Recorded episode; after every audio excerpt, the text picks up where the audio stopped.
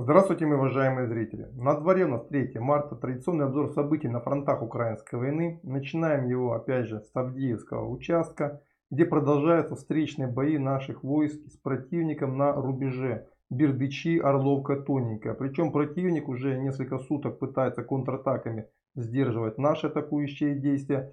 И на самом деле уже вторые сутки идут такие встречные бои. Постепенно резервы противника, а он их перебросил довольно много, начинают стачиваться. И, например, вчера наши войска продолжили движение вперед как в Тоненьком, так и в Бердычах. Но противник, подчеркиваю, отчаянно пытается удержать эту линию обороны, которая опирается на довольно неплохую сеть дорог. И, в принципе, его понять можно. Если он здесь нас не удержит, дальше ему придется отступать гораздо дальше в район Карловки, Новоселовки 1 и Очеретино. А он этого явно делать не хочет, потому что для нас это будет очень удобный плацдарм для наступления дальше на север. А также это резко ослабит ситуацию для противника в районе Красногоровки, где, кстати, также вчера наши войска смогли обратно зайти в южную часть Красногоровки, пользуясь тем, что противник перебросил части быстрого реагирования, назовем их так, теперь уже на Авдеевский участок 3-я штурмовая бригада. Ну и пользуясь этим, наши войска пытаются закрепиться в южной части Красногоровки еще раз.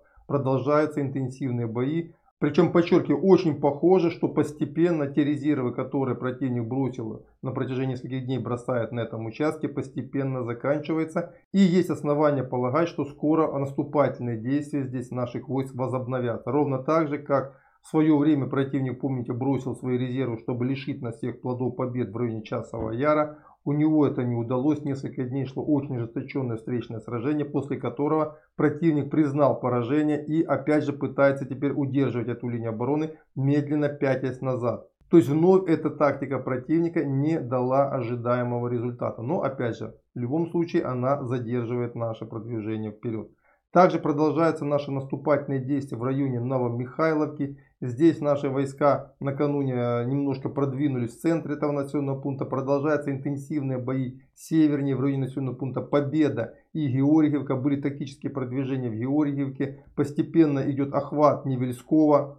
Здесь наши войска вышли на южные окраины населенного пункта. Ну и также будем держать кулаки за наших парней, потому что слом обороны противника в Невельском и Южной Красногоровке может принести нам новую значимую победу — освобождение города Красногоровки от оккупантов, что сразу заметно отдалит части противника от Донецка, таким образом уменьшит количество обстрелов, ну и также создаст предпосылки для дальнейшего движения вперед в районе Угледара и далее Великой Новоселки. На самом деле все эти вот кусочки фронта, они между собой взаимосвязаны, и одно вытекает из другого. И проблемы противника на одном участке рано или поздно перебрасываются на другой, потому что, например, чтобы сейчас нейтрализовать наши наступательные действия в районе Авдеевки, противник перебрасывает резервы, в том числе с других направлений. И, естественно, если где-то прибывает, то значит где-то убывает. А это позволяет нашим войскам двигаться вперед. Например, как это сейчас происходит севернее в районе Купинска. Есть данные, что наши войска имеют тактический успех. Также есть информация, пока еще непонятна точно линия фронта, о продвижении вперед наших войск в районе Тернов. Это Лиманский участок.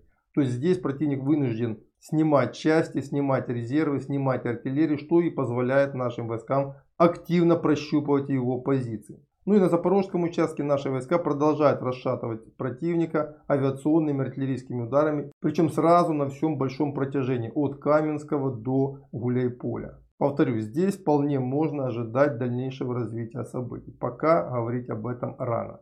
Тем не менее, внимательно наблюдаем за этим участком. Вот это примерно то, что сейчас происходит на линии боевого соприкосновения. На этом я по этой теме на пока все. До свидания и до завтра.